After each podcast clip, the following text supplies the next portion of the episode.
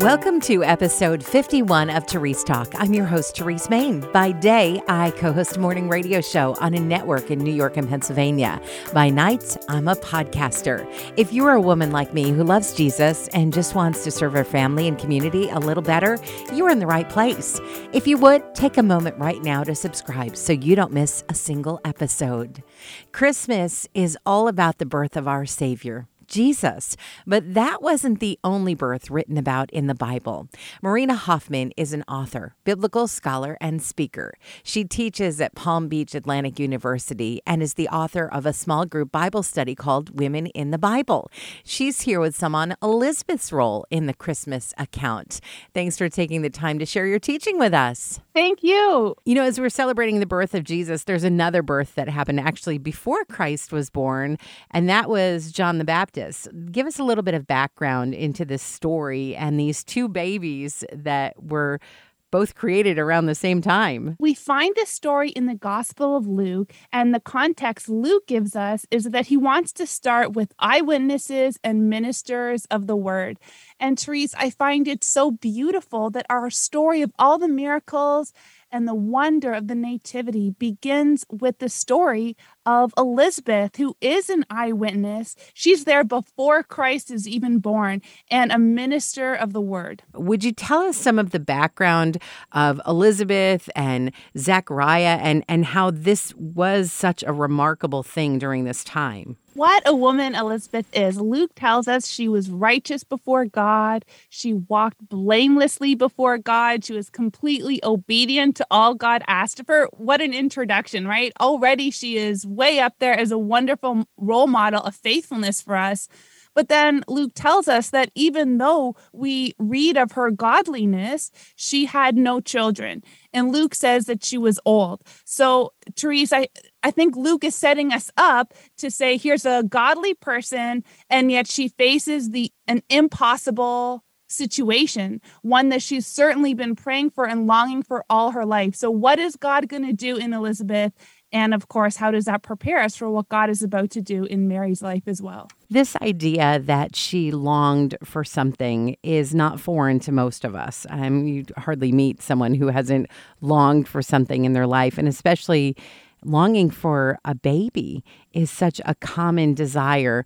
God doesn't always answer that in the same way he did for Elizabeth, though. And so there's a lesson to be learned there that God doesn't always give us the same thing. Yeah, and I think even when we look at the picture of Elizabeth, we realize that there's a sense we all can feel like somehow we failed God or we weren't righteous enough. And I think she also struggled with it. You know, she Luke tells us there's a sense of shame around her and she hides even when this miracle is happening. And I think, as you say, all of us can relate to having this impossible situation and the call to wait, which is so hard in our world, isn't it? Waiting and waiting and continuing to pray and pressing into God, even when the situation seems impossible and it seems that God is taking forever to answer our prayer. One of the most amazing things about this Christmas season is that as we look at the biblical account, it is a time of miracle after miracle. And and this is really the first one, Elizabeth's pregnancy, wouldn't you say? Yes, amazing. Here we have Elizabeth starting us off. And, you know, Therese, so many times in scripture, scripture, we have an incredible story that happens in Israel. And yet, the beginning, it narrows in on the life of a woman. And that person, that woman, prepares us for this story. And here we see that same Old Testament pattern reflected in Luke's writing. Luke Elizabeth's pregnancy is the first miracle among so many in the nativity story. And we can say that here, God is preparing us to believe that the miraculous is possible, even when in human terms it is so unlikely. And in that sense, I think Elizabeth is a sign to all of us. And certainly, Luke sets up Elizabeth as a sign to Mary as well. And in fact, the angel tells Mary that her cousin Elizabeth is pregnant. And imagine Therese, Mary's faith in that moment being built up and saying, wow, the very thing that God did for Elizabeth, God can also do for me. And I think even we see this continued in the life of Elizabeth's son, right? Just as Elizabeth prepares us for the miracles of Christmas, her son John the Baptist and his message prepares us for the ministry of Jesus with that message of salvation and a call to all of us to prepare our hearts for the Messiah, and especially in this season of Christmas. This appearance of the angel, I mean, angels are obviously something that we see throughout the Christmas account. What are the role of angels in Scripture, and how much emphasis should we put on them as believers in 2021? Mostly, the angels come with a message that proclaims something good that is about to happen. And so often it's to one individual, it's a very personal experience. And typically, the angel begins by saying, not to fear. And I think today, how do we place angels? For me, Therese, I step back and say angels were messengers of God, very powerful, very dramatic. But there's one thing that stands out to me is when this messenger came, the people knew, the people listening to this angel knew they had heard from God. And I look at my own life and say, often God how are you speaking to me today? And how beautiful, Therese, that we all have the Bible accessible that the people in scripture didn't have. But today we have God's word readily accessible. We want to hear from God. We can open up our Bibles and ask the Holy Spirit to speak to us. But also, I think God does send us messengers in many different ways. So I'm thankful for you know, the different people and resources in our life where God speaks to us, although it might not be as dramatic as an angel. And we also have the Holy Spirit, which I think sometimes we discount as believers. You know, we we have God the creator and then we have Jesus the savior and and Jesus the the baby, you know, during this season, but then we go, "Oh, and PS there's the Holy Spirit." But the Holy Spirit is God's messenger now, right? Absolutely. And I love that you raise the Holy Spirit because in my own life, I think I know for sure the Lord gives me a strong impression. But no matter how many times I feel like I'm so sure I've heard of the Lord, I always doubt and I always hold back. And for me, I almost need God to confirm it two or three times before I have the courage to even share with my husband what I feel God has impressed on our heart. So for me, I I feel the Lord does speak and I know I can doubt, but how good when I don't doubt and you know the Lord will impress on me maybe to go encourage someone or to call someone. Even then, Therese, I can doubt and wait a day or two. But I love it when I have the boldness to just do what I know the Holy Spirit is saying to me in that moment. But of course, my faith has no comparison to Mary and Elizabeth. These women, they hear from the Lord and they don't doubt, they believe right away. It's it's very inspiring to me. And we have the Holy Spirit present in this account too, uh, because it talks about how Elizabeth was filled with the Holy Spirit when when the baby, her baby, leapt in her womb when she sees Mary. Oh, yeah, beautiful that the Holy Spirit through this child responds to Mary. And it's a reminder to all of us it's powerful when the Holy Spirit resides in us. And again, how do we interpret that moment, right? I think if it was me, I probably would have said, oh, it's just the baby kicking. But again, the perspective Elizabeth brings and the challenge to us in part is to see the world through what God is doing. And she believes and she knows that that leap in her womb is the Holy Spirit. And it comes at the moment when Mary appears. It's a beautiful story. And again, a reminder to say, yes, we live in a human world with human events, but how is the Lord working through all these things to speak to us in powerful ways?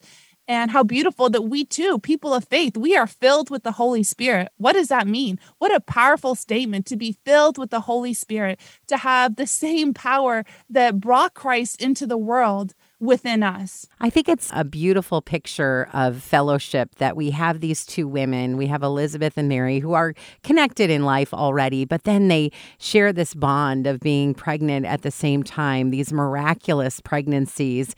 And now, even God does give us the gift of of other women in our lives that we are not meant to just exist as little islands, you know, that we're to be in tandem, that sometimes we go through uh, hard situations or joyful situations or just unusual things that God uses to pull us together. Yeah, the whole idea of community is certainly a challenge I think we face today more than ever before. And I think the whole society is being pushed more and more to make us isolated and to make us really on our own, separated from others. But I think, especially as people of faith, people of conviction who want to make a difference in the world, who want to stand up for truth, it's so essential for us to be in community and to have the kind of support that Elizabeth and Mary gave to each other.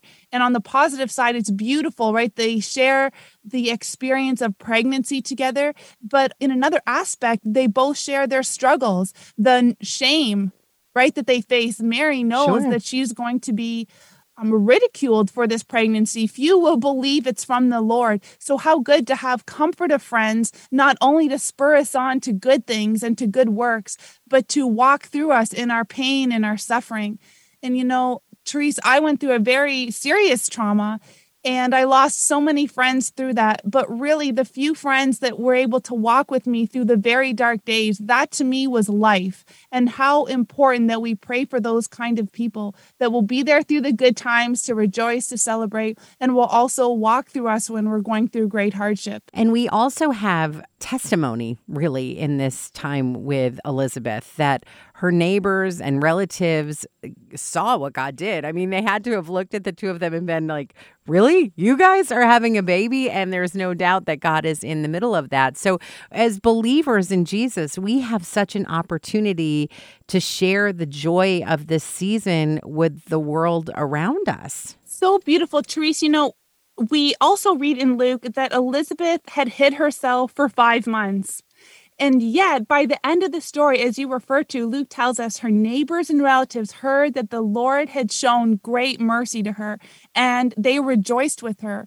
And here there's this story where, for whatever reason, Elizabeth is hiding, and yet how I think it's a sad moment in the story, really, the pressures on her to hide and the sense of shame. And yet, God has actually delivered her from the shame of infertility in the ancient world. And when that word finally gets out, maybe to her surprise, her friends, her relatives, her neighbors rejoice with her. And what a beautiful reminder that when we go through hard times, when we go through suffering and struggle, if we will share what God has done to us, it will be life and joy to those around us and even build up their faith that God can do the same for them.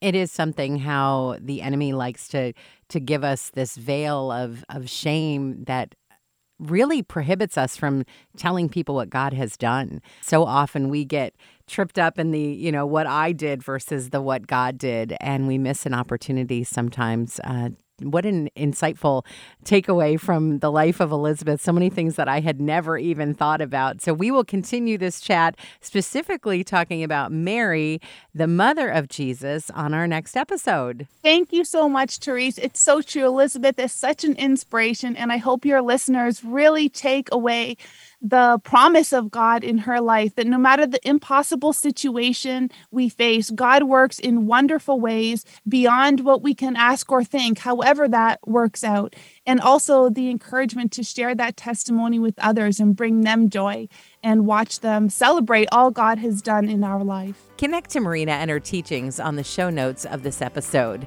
And join us next week as she digs into the role of Mary, the mother of Jesus. If you've enjoyed this episode of Therese Talk, be sure to subscribe and look for the next episode on Tuesday. If you really loved it, consider making a gift to Family Life, the ministry this podcast is a part of. Just go to familylife.org and find out more about what we do. Did you know Family Life offers a variety of podcasts? From news to kids to faith, you'll find a favorite on demand at familylife.org slash podcast.